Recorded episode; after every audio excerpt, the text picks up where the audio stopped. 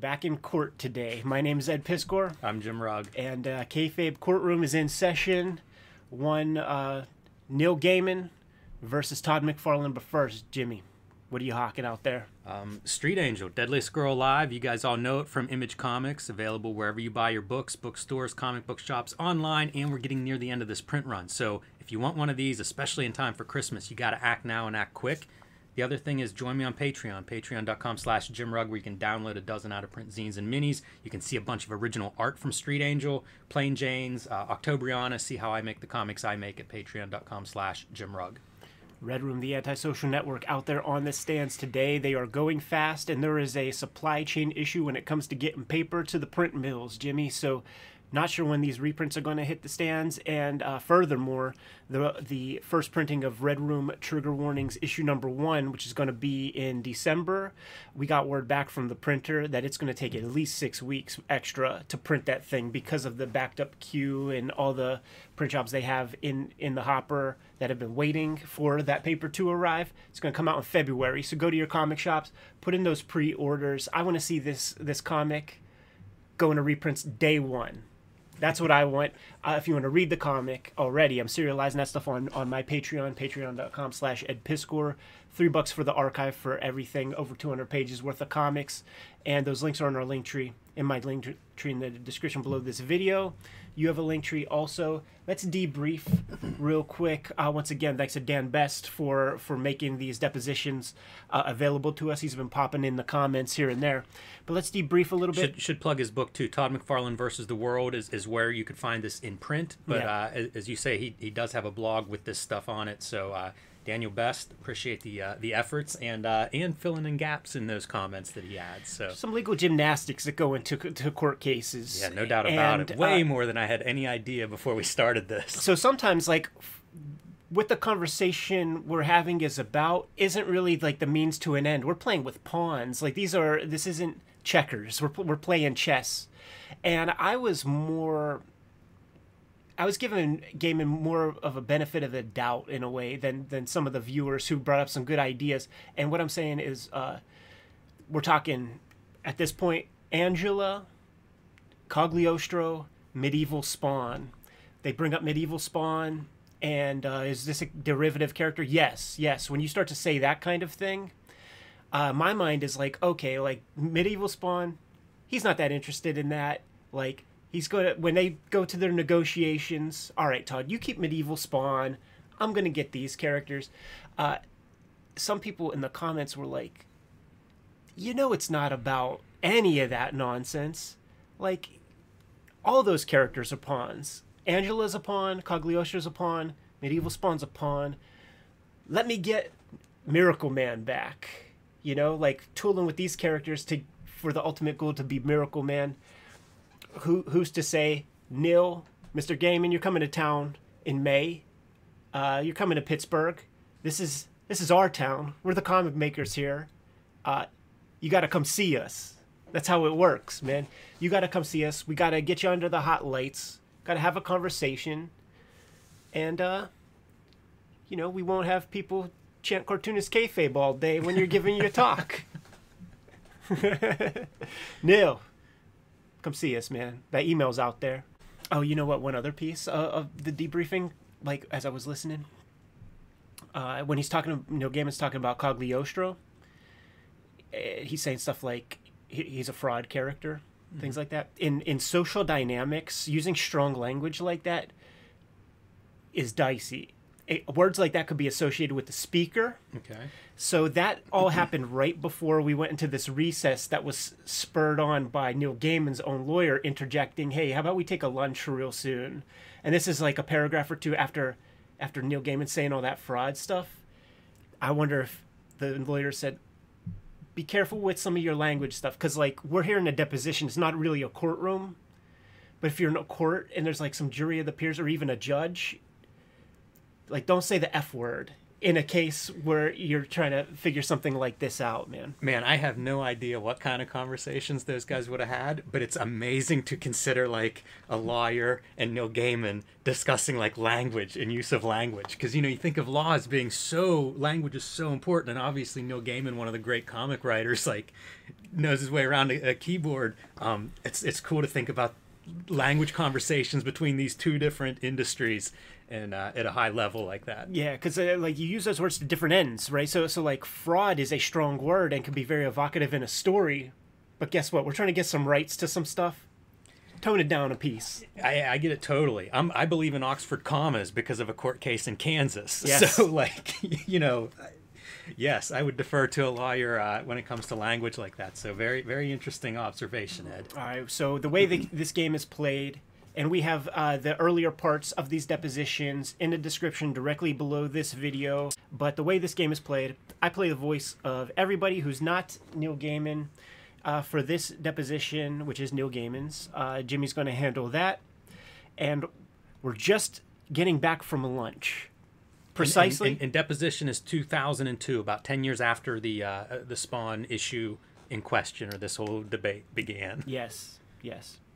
Uh, Mr. Gaiman, before we took a break, we were talking at some length about what we had agreed to call the 1992 agreement. Do you recall this t- that testimony? I do. And I suppose we just, since we have all taken a break and gotten back into our conversational mode, uh, we should remind ourselves that for the record this afternoon, and I'm going to try to move things along more quickly this afternoon with specific questions and show you some documents and so forth. If we can try to pay attention uh, to those formalities, it'll make things go faster and cleaner. Uh, for the record, is that okay? Absolutely. And I just want to cl- clarify a couple of things that you stated. You testified you did not, that the first time you had a conversation with Todd McFarlane about uh, specific financial terms related to the 1992 agreement was either 1995 or 1996. Is that correct? Yes. So at that time you were entering into the 1992 agreement with Mr. McFarlane. you never discussed any particular percentage, uh, royalty rates uh, that might apply, did you? No. And you never discussed what would be done in the case of reprints, did you? No. And you never discussed even the possibility of toys or action figures being created based on any of the work you were doing, did you? I remember at one point in those early days, Mr. McFarlane said that I would that he would have to trademark the characters in his name because of the toys, and I didn't have, but I, but that I shouldn't worry about that, and I said fine. When was that conversation? Do you know? That was sometime in early '93. I don't remember when he got the toy company actually together. I remember it as being early '93. Was this before or after issue 9 was completed? I don't know. Do you recall anything else about that conversation? Just that it was in there with a lot of other stuff, but I do remember that was the only recollect recollection specific I have to toys of those days. You didn't talk anything specific as to if a toy is created based on one of these characters that you would get some percentage of the sales of that toy, did you? I remember him again saying, Hey, I'm going to look after you, you know. He said, I'm going to do toys and saying that he would look after me, but there were no specific figures mentioned, and I assumed his good faith. I understand. Sometimes lawyers, uh, we've got to get to the specifics. Certainly, if Anne generally helps us get to the specifics, please let me know. Weird sentence. Uh, the 1992 agreement that we've been talking about, uh, was that, as far as you know, was that limited to your work on issue 9? Limited to my work on issue 9 and any use that Mr. McFarlane made of it. Of issue 9? Yes. What about issue 26? Did you not submit some work for issue 26? Yes, and I assumed that we were in the same. Having heard nothing to the contrary, I assumed we were still in the same ballpark. Would that be true also of the Angela miniseries, uh, the work you did on that? Absolutely. When you were doing issue 26, was that around 1994? Do you know? Around then. And the Angela miniseries came around the same time, did it not? I wrote that stuff together. In fact, I may have even written the bit for 26 after I wrote the Angela series, just going, I really wanted. Uh, there was a little piece of bridge information that I really wanted in the storyline, which I hadn't been able to put into the Angela series because it hadn't started there, and I just wanted to set things up. And so the Angela miniseries and the work you did on issue 26, those would have been 1994? Yes. Does that sound right? in any event, prior to financial discussions you had with Todd McFarlane in 1995 or 1996, correct? Yes. And so the work you did on the Angela miniseries and the work you did on issue 26, as far as you knew, was done uh, on the same terms as you agreed in 1992 with Todd regarding issue 9. Yes. When you started having the conversations with Todd in 1995 or 1996, let me ask you specifically have you had a chance, since we had this conversation earlier this morning, to determine whether your meeting with Todd in Phoenix was in 1995 or 1996? The meeting was in 1996. There may have been conversations that led to the meeting because otherwise I can't imagine.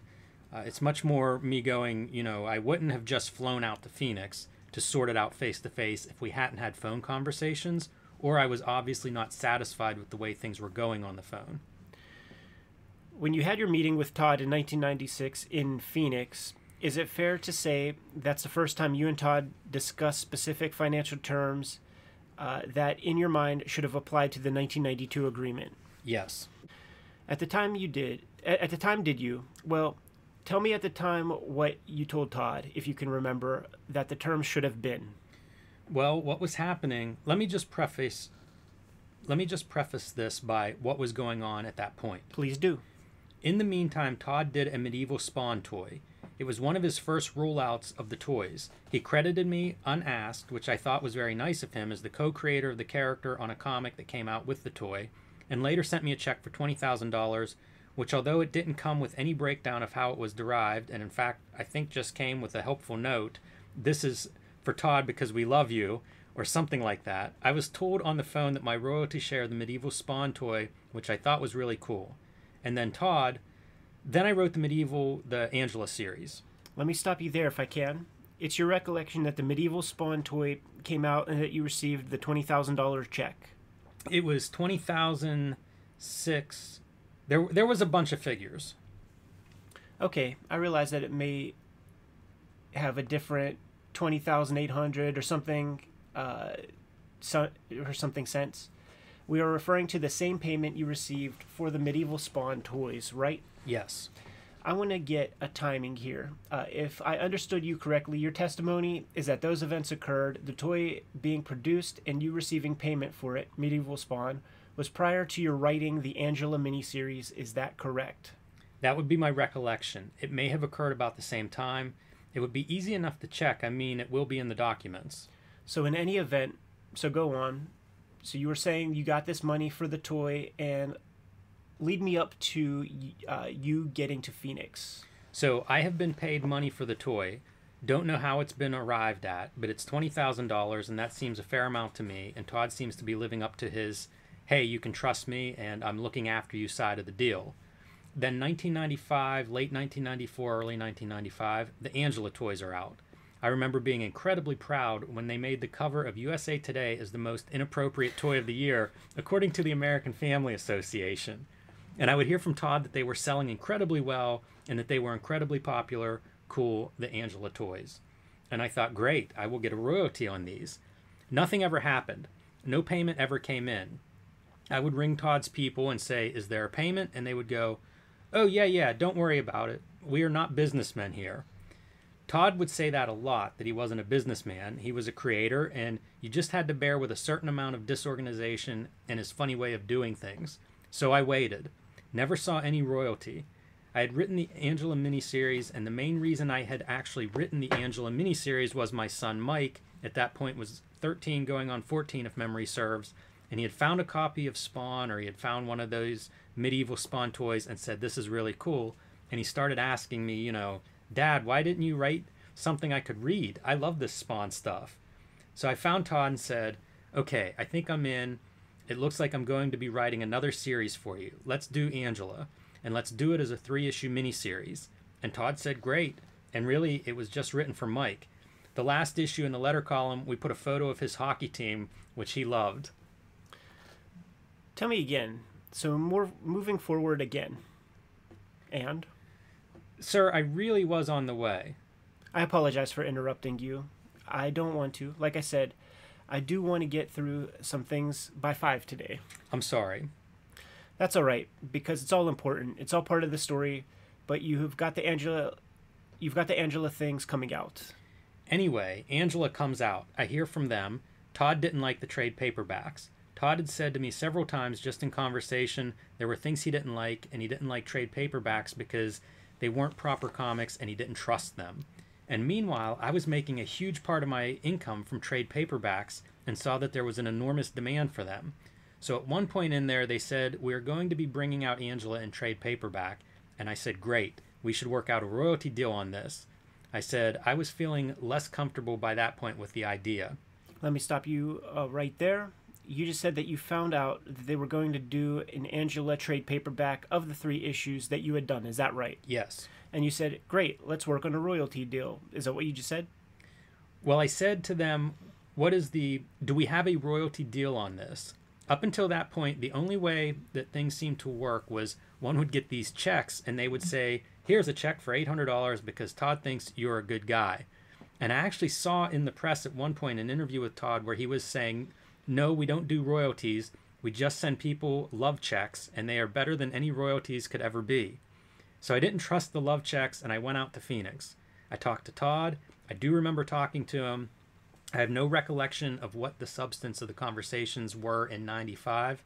Towards the end of 95, about, I think I was getting a little bit testy here. I felt like there were no checks coming in. He had these things and he was not paying, and there seemed to be no real effort to pay. And I was concerned that, as I said earlier, that Todd should either sell the toy business to Mattel or he could get hit by a truck, and there would be no paper records of any kind of deal, and I thought we needed to memorialize it. So you thought in 1995, you've now seen the medieval spawn toy you got a check for, but now later there isn't. There's an Angela toy that apparently is very popular, but you've not seen a check for that. Is that correct? Yes.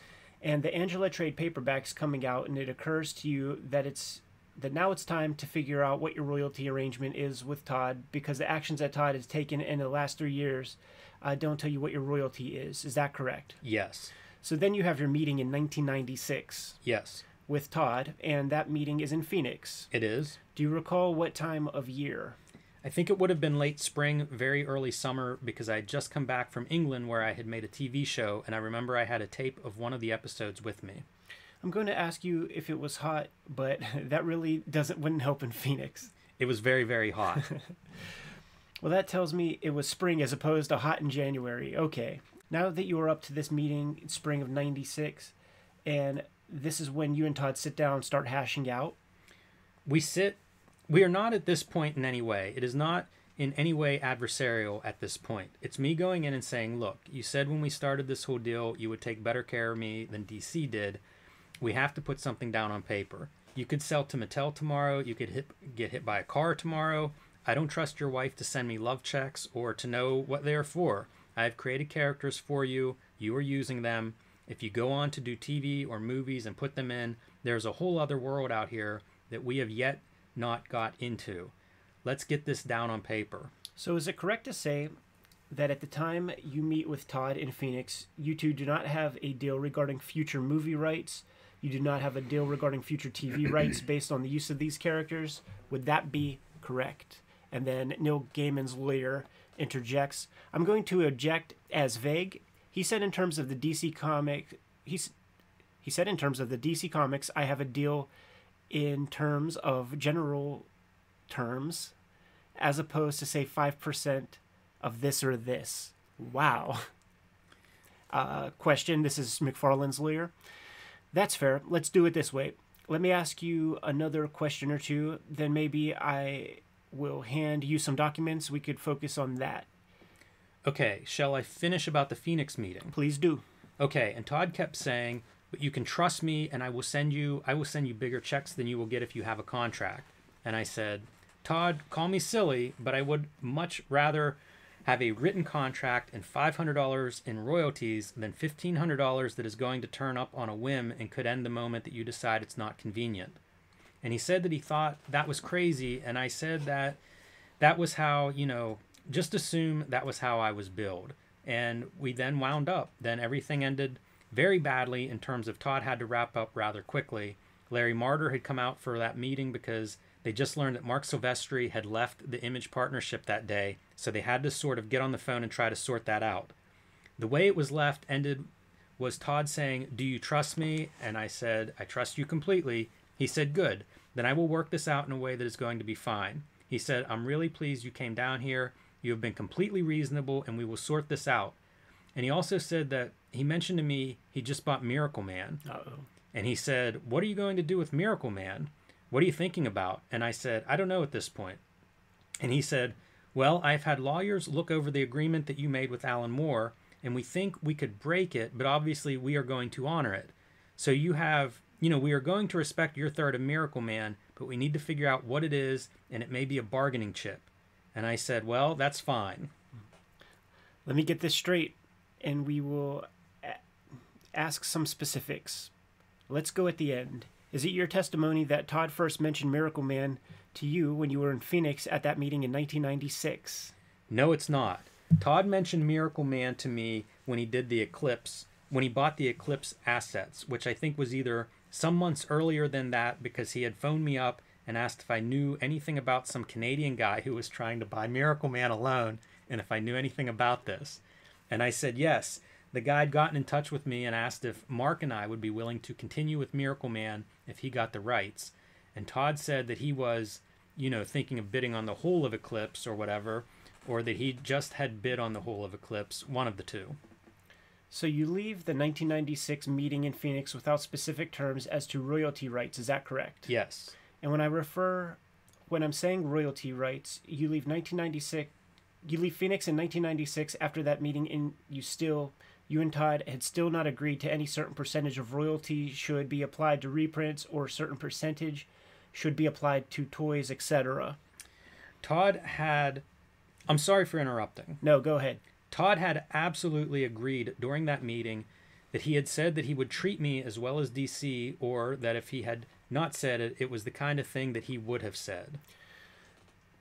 So you did have an agreement that it would be as good as DC, but you but you didn't have you and Todd had not discussed what as good or better than DC meant. Is that correct?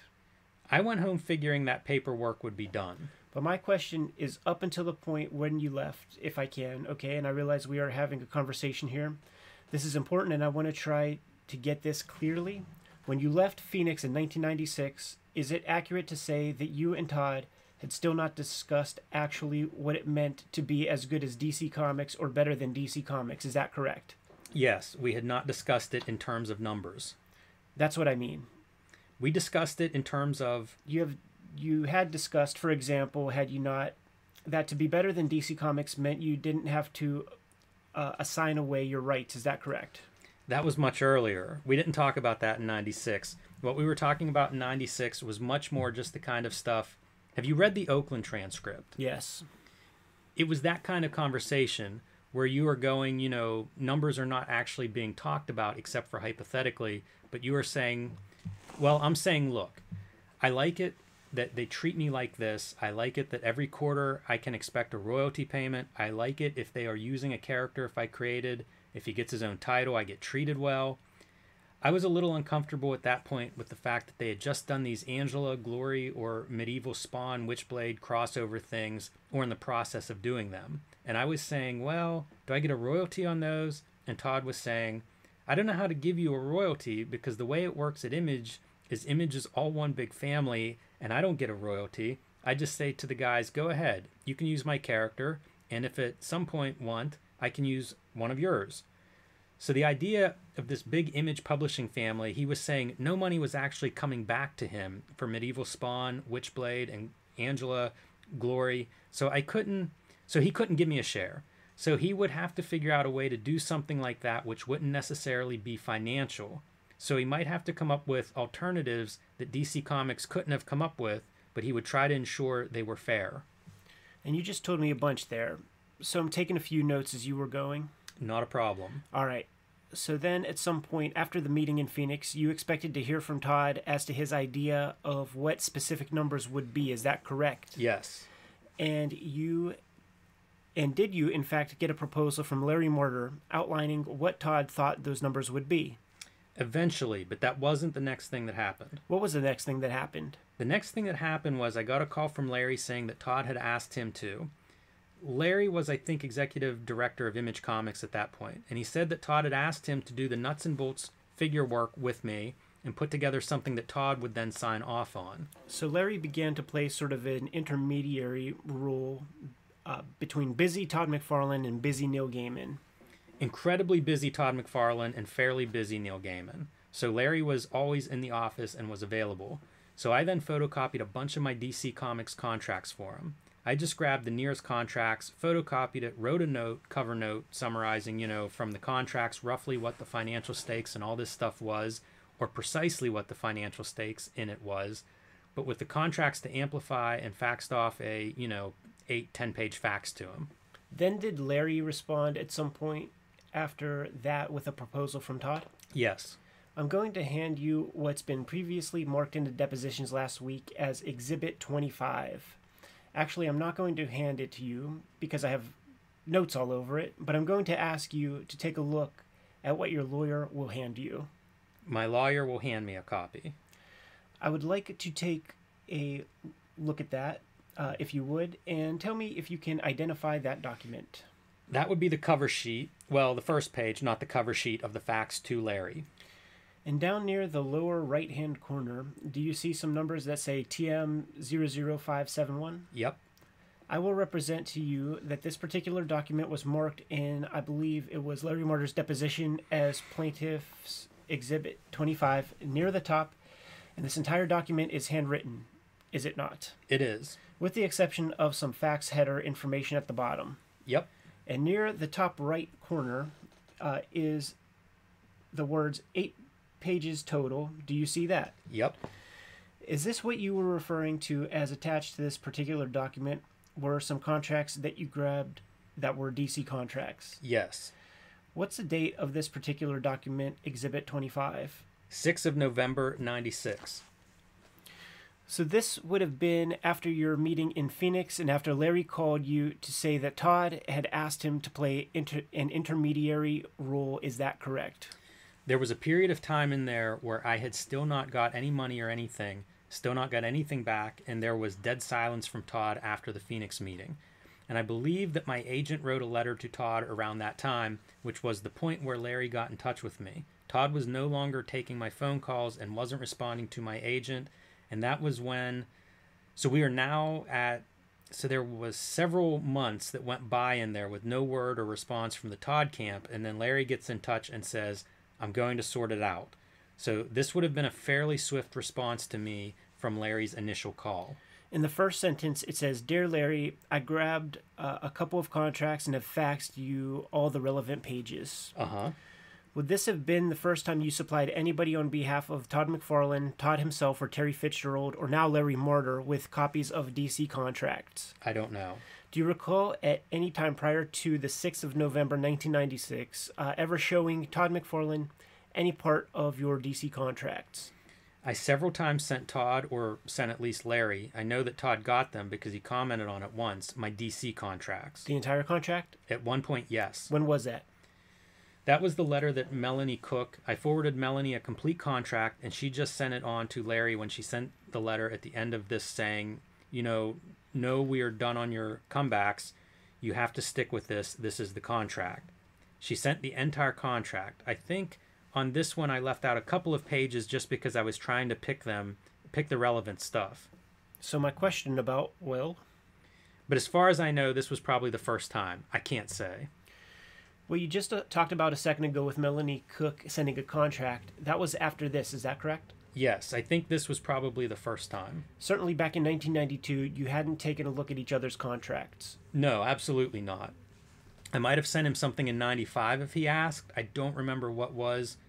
Or even early 96, I might have well gone out to Phoenix and said, Here's a contract. You can keep it if you like. I want to take you down through this really quickly. Item number one, it says movies, audio, stage, etc. 15% of net receipts. Is that correct? That's what it says. And then the next item, item two, retail products. And this is a little unclear to me. So if you could explain to me what is contained in item number two. I don't know. I got it from the contract. Well, it looks to me like, and tell me if I'm mischaracterizing this, it looks like you have three possible ways of calculating what you have marked as writer royalty. Uh huh. and and then plus an additional two different ways of calculating a creator royalty when there are retail products. Is that correct?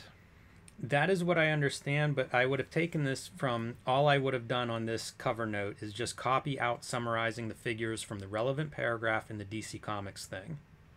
So that's where all this information in this letter comes from. Yeah, and would have been, and I mean, but the statement at the top you have left out is the words in brief. I say, I'm faxing you all the relevant pages in brief. I was just trying to summarize it to be helpful. No, I understand that. So the actual document with how it would all have been done would have been attached to this.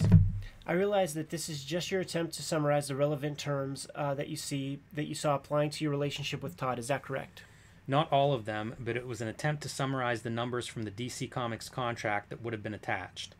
After the meeting, or after you sent Exhibit Number One to Larry Marder, uh, did you get a response from Mr. McFarlane or Mr. Marder? I got one from Larry after a while that came back with a fairly pitiful offer. I mean, it was not only not my DC deal, but it was significantly worse. And I thought, this is very strange and very silly. And I phoned Larry and said, Well, can you explain some of this stuff to me? Can you explain how net is going to be calculated and so on and so forth? And he said, No, I cannot. You will have to trust Todd. Then he sent me another version of that with a little more information about the toys on it. And I looked at these and I thought, well, these are not what has been promised. And this is not, this isn't even, I thought we were working together. The last thing Todd said is, you can trust me.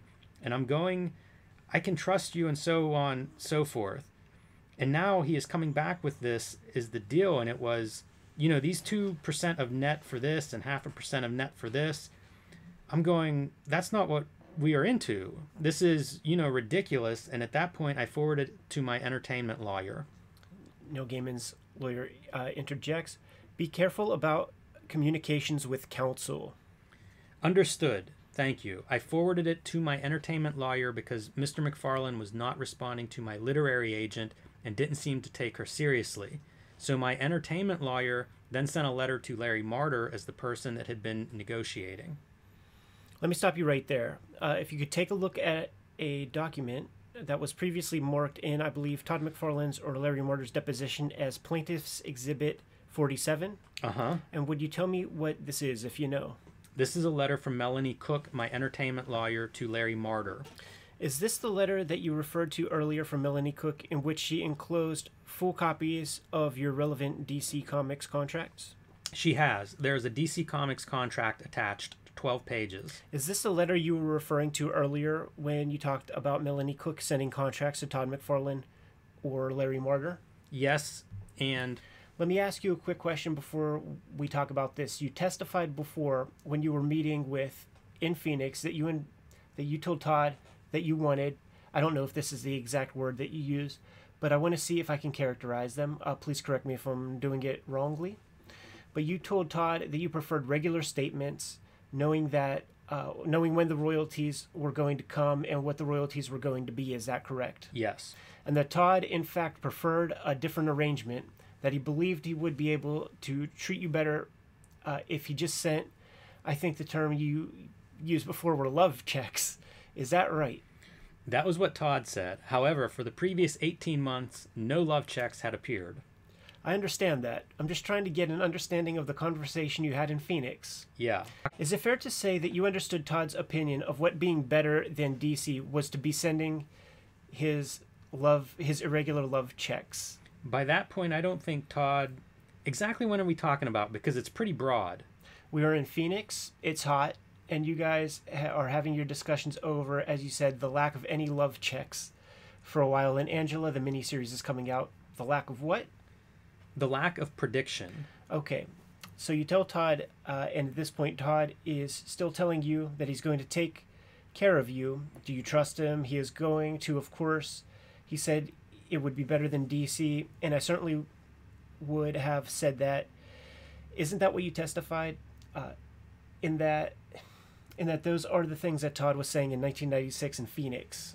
Yes, absolutely. And you also testified that in Todd's view, you were, I think you used the word crazy to insist on predictability and regular royalty checks and regular royalty rates. Is that right? Yes. And what I want to understand is that did Todd tell you that he could do better for you, or that you would do better if you did not insist on regular regular royalty payments and instead left it up to him to send you checks when he got around to it, so to speak? I don't think he specifically said that. No. Did you come away from the meeting with that understanding of Todd's view of the world?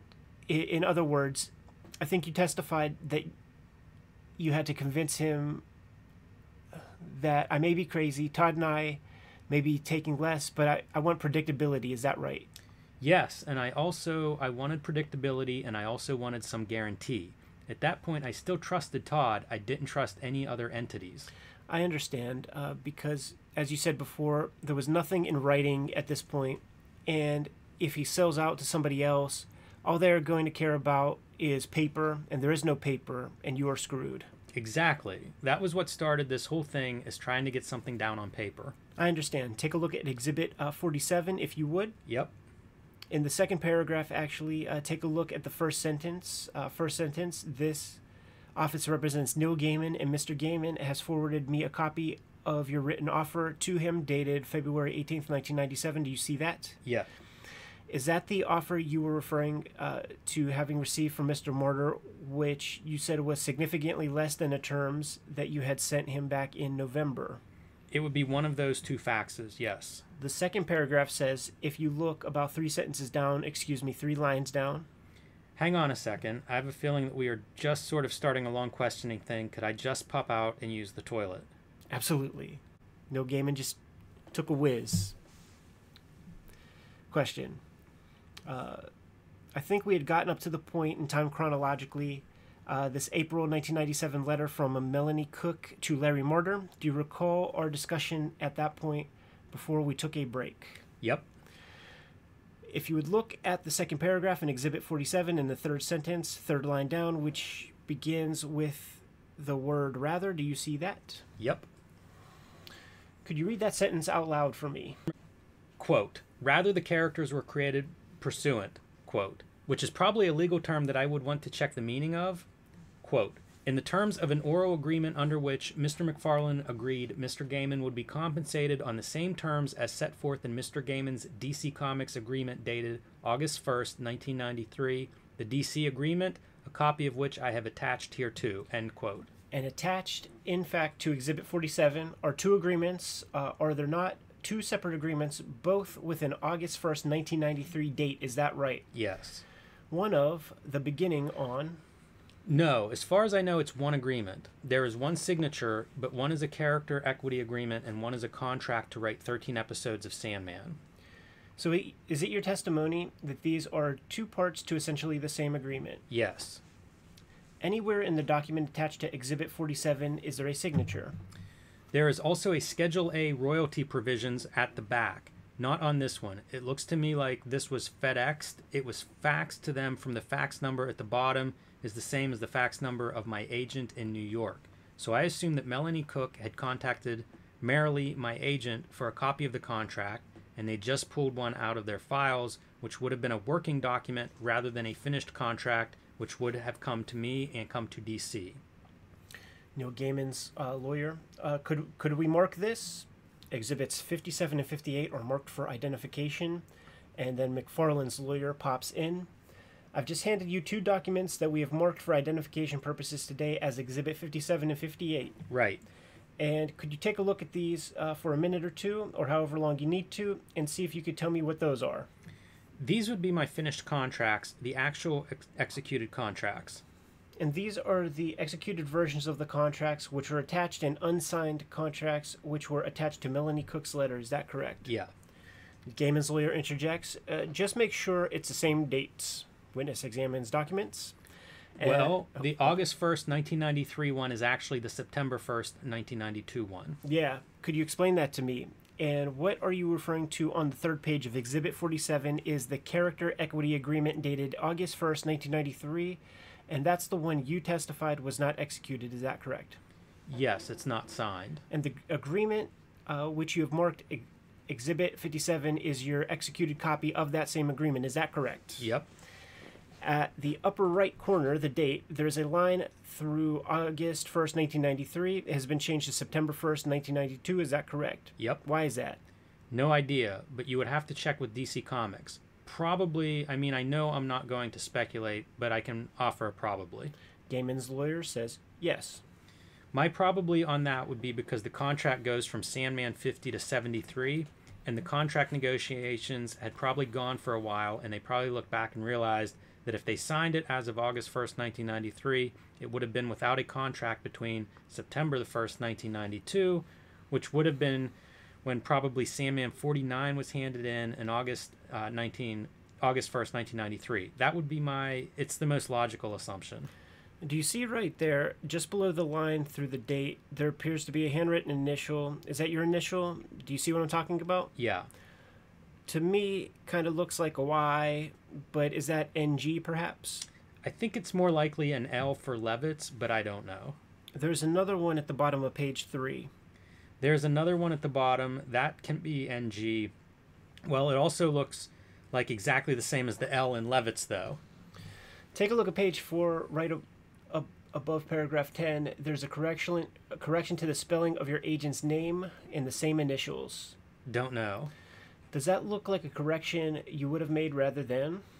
I wouldn't have made them. My agent, I mean, they are all typed, which means that it all would have been done by the time it got to me.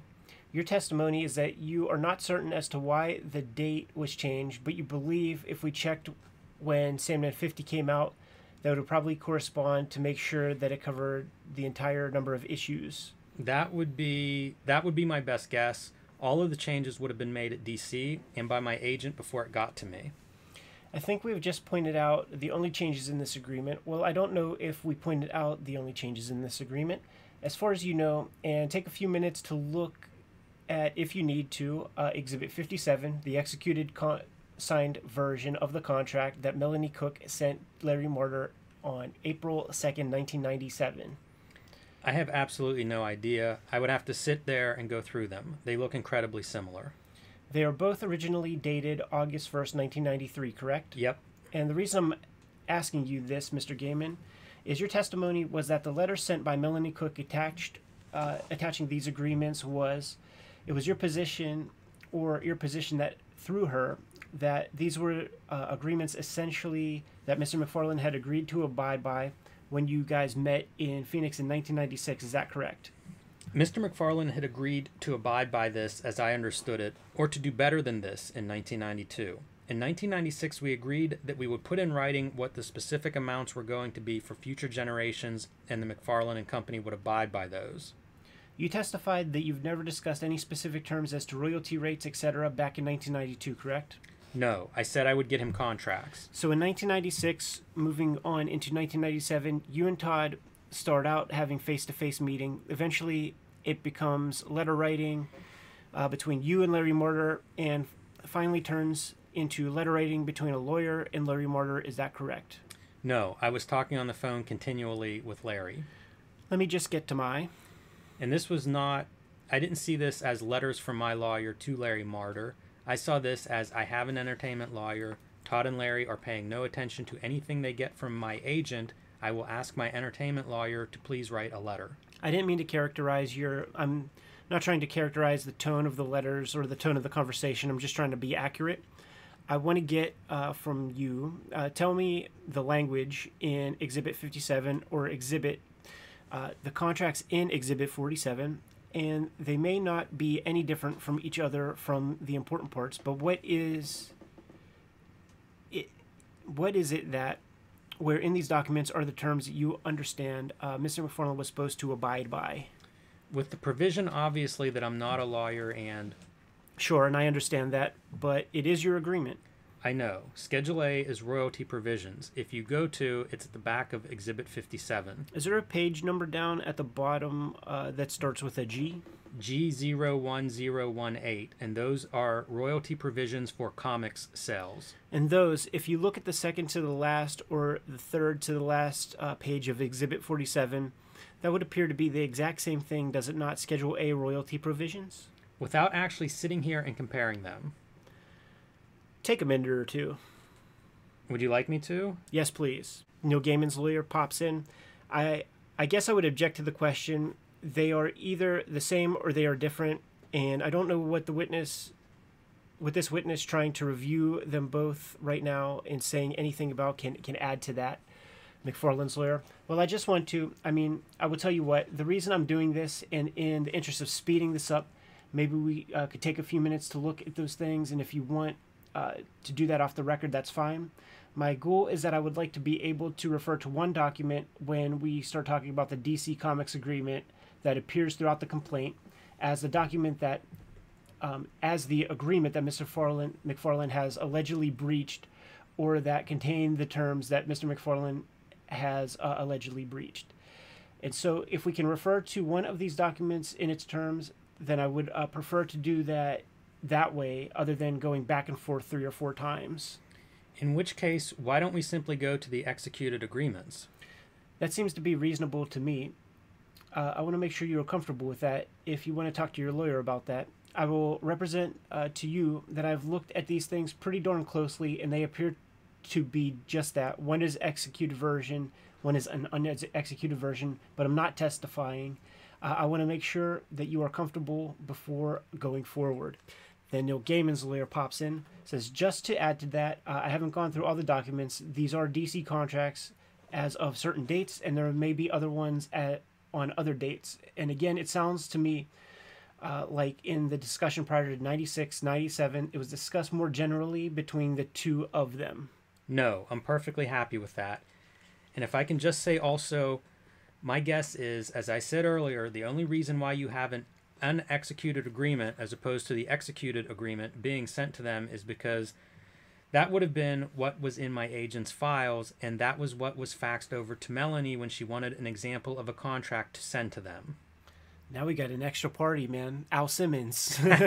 Someone called Mr. Simmons pops in and says, We are operating on the assumption that these contracts are identical. And then uh, McFarlane's lawyer for relevant purposes, and I will, let's refer to Exhibit 57, which actually had an executed date of September 1st, 1992, and refers to the work on Sandman issues 50 through 73.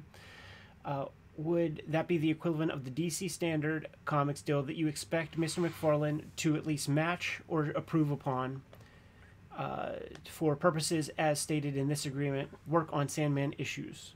No, it would have been the character equity agreement, which actually explains the equity that one has that formalizes the agreement with DC on the equity and royalty structure one has for the, from the characters. That's the. Let me stop you right there. Uh, there are no additional royalties due uh, for, for work on the issues. For example, the character equity agreement does not cover, it's my understanding, does not cover reprints simply of issues that you did that may not be triggered by inclusion of certain characters. Is that correct? No. Let me ask you this. Let me ask you this. Under the agreement uh, that's marked Exhibit 57, that agreement is simply for work done on issues 50 through 73 of Sandman. Is that correct? Uh huh. Nothing in that agreement specifically refers to character equity, does it? No. But that particular agreement contains a Schedule A of royalty provisions, correct? Yes. And in return for doing the work that you do on issues uh, 50 through 73 of Sandman, you receive royalty payments based on sales of those particular issues. Is that correct? It is. There is an additional document from DC that we would have produced in document production. In fact, we would have produced many copies of it, which is that before they put out the trade paperback, they put a they send you a document to sign clarifying that you are not dealing with the reprint, either clarifying these days clarifying that you are not dealing with the reprint rate in the early days offering you a choice. On the last page, G19, you have a reprint rates and which says for any pages of the work reprinted after initial publication which shall include additional printings, DC agrees to pay writer a sum of no less than $20 at full script and so forth. And I have seen some documents, and I don't have them. I'm not going to show uh, them to you today, but I have seen documents uh, that where it seemed to be like one page agreement in which they say choose A or choose B, and you sign it and you say I chose A or B, and that's what you are referring to. Exactly. Other than that, does Exhibit 57 and Schedule A attached thereto provide royalty terms that cover the sales of the specific issue uh, of uh, the issues of Sandman 50 through 73. Yes. Exhibit 58 is a character equity agreement, correct? Yep.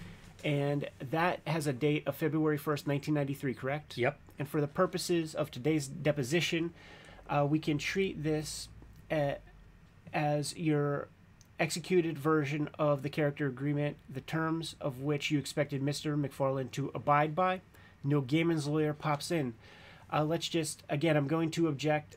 Uh, these are very, I suspect there are various versions of these agreements with different dates, but lining, the lining out indicates that uh, just a quick review of comparing Exhibit 58 with the analogous document as part of Exhibit 57 shows some differences in them. And so, Neil, if you can answer the question, fine, but make sure you can answer the question fairly before you do so, because if I were in your shoes, I couldn't. So then McFarlane's lawyer pops in. Let's do this, and that's a fair clarification. Let me ask you some. Uh, I will ask you some specific questions, and if the provisions that we are talking about uh, is different in the two agreements, we will point that out. Gaiman's lawyer pops in, and again, there may be other agreements too. Uh, we may not have the universe of agreements uh, in this too. McFarlane's lawyer, I understand that, and let let me ask. Maybe we can uh, solve it this way, Mr. Gaiman. Is this the only character equ- equity agreement? Uh, whether it's the draft attached to 47, well, strike that. I think we could solve a problem this way. Uh, if you would like, if you would look at the third page of Exhibit 47, Okay. and do you see that this is a character equity agreement? That the first paragraph lists a series of characters who have appeared in various Sandman issues. Do you see that? Yes, I do. Take a moment to look at the characters that are listed here. Uh, I think they are all in capital letters. Yep. Okay. Now, if you would uh, look at the first paragraph of Exhibit 58, Yep. take a look at the characters that are listed in capital letters in Exhibit 58. Yep. Do those appear to be the same characters? Nope. I had one removed. Which one is removed? I removed Destiny, who was a pre existing character who I didn't feel that I had changed, and they said that I had revised the pre existing character of which I had. And Destiny, and I just felt the character of Destiny, I had left him the same. I mean, I had given him a house. I didn't feel that was revising a pre existing character enough to actually warrant my going in there and saying, you know, I would like a share of this character. So I had them remove that. That was actually them offering something that I was perfectly happy to take away.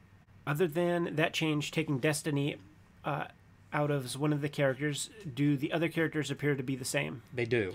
So for for the characters of Dream, also known as Sandman, and the characters of Death, Desire, Despair, Unity, Kincaid, uh, which all appeared in Sandman number 10, Delirium, which appeared first in Sandman number 21, Destruction, first appearing in the Sandman special. Is it fair to say that Exhibit 58 represents your executed agreement regarding character equity in those characters in Sandman? Gaiman's lawyer interjects as of February 1st, 1993. McFarlane's lawyer as of February 1st, 1993 question. Yes, that's my understanding. So again, for purposes of the actual agreement that you signed with DC Comics regarding character equity of these characters in Sandman, can we refer to the language of Exhibit 58 as being your agreement with DC Comics at least as of February 1st, 1993? Yep. Are you aware that of any time uh, signing a character equity agreement with DC Comics other than Exhibit 58 that covers these same characters? I would have to check the various character equity agreements that I have signed with them. You, in fact, have signed later character equity agreements uh, as additional characters in the Sandman series have warranted this treatment. Is that correct? Exactly. Is it also true that, well, let me ask you, you testified earlier about your characters that you may introduce early in in an early issue. You've given an example of Barbie, and all she did, she was scenery. I think uh, the la- is the language you said, right? And then some 20 issues or so later, she came back and gets her own issue, right? Yes. Do you know if you got any character equity agreement at some point that included the character of Barbie? I have no idea. I have no idea where Unity Kincaid was perfectly one of the, those characters. She is a woman who is on stage for 15, maybe 20 panels in the whole of the second storyline. What issue? It says here she first appears in Sandman 10. It's possible she first appears in Sandman 11. I would have to check. But she's just a little old lady who dies in a nursing home. So, quite why they put her in there, I think she was meant, they sort of put her in here to stand in for all of the unnamed characters. And then what happens is when they get to a point with a character where they look up and they go, oh, look, we have got a comic coming out with a character, or we are doing a toy with this character that Neil created, or somebody is spinning it off. At that point, they send me a character equity agreement. An example which would be exactly analogous to the medieval spawn is again recently I was sent, I created a character at DC, did an old fashioned version of an existing DC character. Who was that? Character called John Constantine. Where did John Constantine first appear in DC Comics? Swamp Thing something or other. Did he have his own title? Yes, he does. Did he when he first appeared in DC Comics? No, he was a character in a crowd. And what did you do with him? I created a 17th century, 18th century version of him. What did you do with the 18th century version of him? She came on for one scene in Sandman number 14 and tried to capture my hero and failed. Is that the only time that John Constantine appeared? No, that was Lady Johanna, his ancestress. And then I had her turn up a couple of years later on an adventure in the French Revolution. Do you have a character equity agreement covering Lady Johanna? One is apparently on its way because I just heard they are doing a miniseries starring her. So that's a miniseries starting La- Lady Johanna? Right, The only char- the original character was not Lady Johanna, right? right, The original character was John Constantine. correct. And Lady Johanna was John Constantine's ancestor. Probably. Fucking lawyers, man. I'm not sure how that's analogous to medieval spawn. Derivative character. I did a version of the character, changed her sex this time. Now, the original character, John Constantine, was not the title character of any DC Comics product, was it? Yes, he was the comic. It's called either Hellblazer or John Constantine Hellblazer.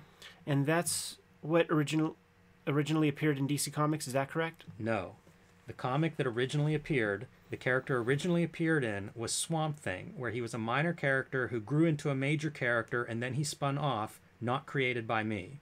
So you just in creating the character, the Lady Johanna character, uh, who you are now getting a character equity agreement with, that was a derivative character of an existing DC Comics character, John Constant- Constantine, correct? Yep. And you say you have a character equity agreement for her is on the way. Uh huh. As far as you know, uh, will it have the same terms as far as what royalty percentages, etc., are in Exhibit uh, 58? I cannot say. Have you negotiated any additional uh, different terms? There is a prorated. Anyway, in answer to your specific question, I haven't negotiated. I'm waiting for the thing to arrive, and I assume that DC will treat me fairly because they always have. There is certainly, you should have. Can I mention something? Neil Gaiman's lawyer? No, let's just. The witness. Okay. Is, is the witness Neil Gaiman? I think so. Oh, okay. Why do you gotta start playing games with us like that? uh, question from McFarlane's lawyer. If you think there's a document uh, I should have and you want to ask your attorney uh, if we can speed things along, please feel free to do so. Discussion off the record. Let's let's let's cut things there, man. That's a good hour Okay. worth of stuff, man. And we'll be able to jump back in with uh, John Constantine talk and such, man. Man, these lawyers are, are uh, frustrating. they're milking their fucking five hundred dollars an hour pay. Each new piece, when they come back from the bathroom break, you could you could tell that you're gonna milk fifteen minutes to get back on track. And what's that, man? Two three hundred dollars worth of pay? It, it's wild to me how much detail they're going into for essentially.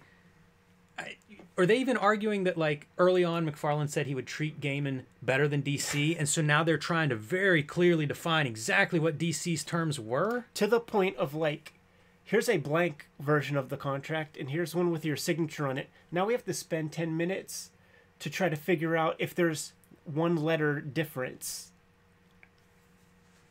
It's it's frustrating. I, I can't imagine uh, going through this. I- that I- that, it- that it- part with the lawyer guy like so i he's playing dumb like how is this a derivative work uh this lady johanna thing like like how is this analogous to medieval spawn in any way uh This must be a fine line, right? Because I mean, this is going to be decided by a judge, right? Yeah. Uh, This isn't going to a jury, so like, does the judge at some point be like, "Knock it off," like just just straight and narrow? Come on. it's it's it's insane and when he asked these questions doesn't it feel a bit like Socratic argument? Like, keep the guy talking, keep the guy in the witness stand talking so that he he jams himself up and says something stupid. It, it does feel that way. It's just it's it's hard to understand the point of some of these. You know, it feels like you're just going in circles. Yeah. Um, makes me think of Kafka. I feel like, Right. like was he deposed and then and then he wrote you know the trial or something like.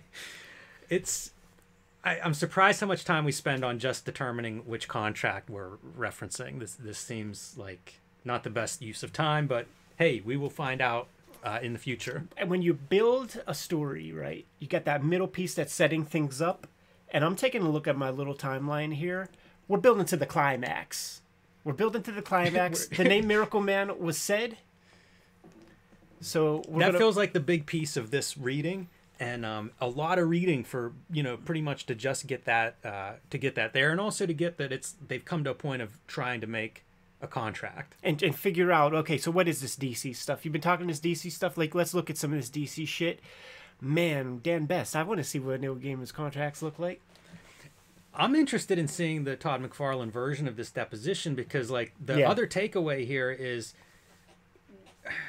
how surprised todd is or you know seems unable to figure out how to create a royalty setup for this but like todd had contracts with marvel you know like wouldn't that have been some indication of different things? And and failing that if you know neil has faxed these contracts like it seems like there's your Plug blueprint. and play, yeah, yeah, plug and play. and clearly mcfarlane has lawyers working for him at this time so i don't know it doesn't seem like it should be that outlandish of a concept that they can't work out some sort of agreement Seven. or, or at least a, put it all in writing and then fight about you know those terms but it, it seems like to go so- round and round and round and not with the lawyer here but with mcfarlane and Marder and all those people like how frustrated would you be if you're neil gaiman one hopes to have a successful piece of work.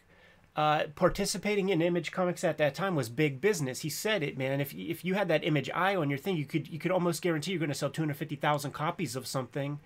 Uh, that that could that could keep a guy alive in in, in 20, 2020. I am so curious, and I hope we get into some numbers as we get going. That uh, obviously the sales have it's 1997 or something. Some of the reference to trying to work out gravy this train is contract. over. Things are bad at that point in, in comics land in, in America anyway. So I'm curious about like what's an Image comic selling in 1997, but also like twenty thousand dollars for that toy. In my mind, the toys far eclipsed the comic stuff by a million percent. and so they were in Kmart. How many Kmart's were out there? so, like, I'm curious about all of that. Like, what's a royalty on a toy? How many toys were actually selling? Um, a lot of questions, man. Like, we got numbers in the beginning of this. I am hoping to, that we get another round of numbers soon. we got some new Todd McFarlane jargon, love checks. That's N- nobody ever tried to pay me with a love check. Fuck that. man. I'm going straight to my lawyer. I'm not taking five years for that. I don't want a love check. No love checks, man. Uh, it, it it feels like, you know, if there's seven deadly sins, Uncle Todd has a lot of pride. This is that like I talk about the staircase documentary and how like every episode I What would is that? switch. It's a ten part documentary about a murder trial in South Carolina, I think. But at the end of each session or or each episode, I'd be like, "Oh no, he's definitely guilty," or "Oh, he's not guilty." I feel like uh, at this point I've swung now in, in Neil Gaiman's favor. Yeah. Up to this point, I was like, I don't know. This feels very strong on Neil Gaiman's side to me. This I, this passage. I feel like we've all been in this position, man, where it, like you're happy to do some work. How am I getting paid? It, happens early in one's career often, man. It How, how am I getting because they you're disrespected and they don't think you're gonna. Yeah, I'll give you some insight on my freelance career. You you send me the inquiry for a job. My very first response is what's what's compensation? Yeah. Because like just get it down. Like maybe that's not the main reason I'm going to work for you or not, but I want to know what we're talking about. Yeah, yeah, for sure. A lot of stuff in here. Wow. It's yeah, just, this was uh it's it's revealing, man. It's just getting better, man. I see a lot more character names uh, moving forward. Uh, so we are getting into the minutia of what I mean. What we're really examining are the most successful comic book creators and some of the back end stuff that helped build their successes uh, in terms of the, the, the, the legality involved, in terms of rights and stuff. There, there's a lot of instruction in here. Till next Yeah. time. yes. Kayfabers, like, follow, subscribe to the YouTube channel, hit the bell, We'll notify you when new vids are available. What's out there, Jimmy? Subs- join me on patreon.com slash jim rugg where you can download a dozen of my out of print zines and mini comics Uh, you can see my original art, scripts, layouts, how I make comics I make, like Street Angel, Plain Jane's Octobriana. All of that is at patreon.com slash jimrugg. Red Room, the antisocial network, trade paperback in stores now. It is going quickly, and it's going to take a while for those reprints to get reprinted because of this paper shortage at all the print houses, man. Uh, speaking of that paper shortage, uh, Red Room Trigger Warnings issue number one. It was going to come out in December. Uh, it had to get pushed back six weeks, and it's going to be coming out in February 2022. This gives you plenty of time to get that put on your pull list. If you want to read it, you could do so ahead of time on my Patreon patreon.com slash edpiskor. Uh, all those links are in my link tree in the description below this video. What else do we have out there? Subscribe to the Cartoonist Kayfabe e-newsletter at the links below this video. You can also find Cartoonist Kayfabe t-shirts and merchandise at the links below this video.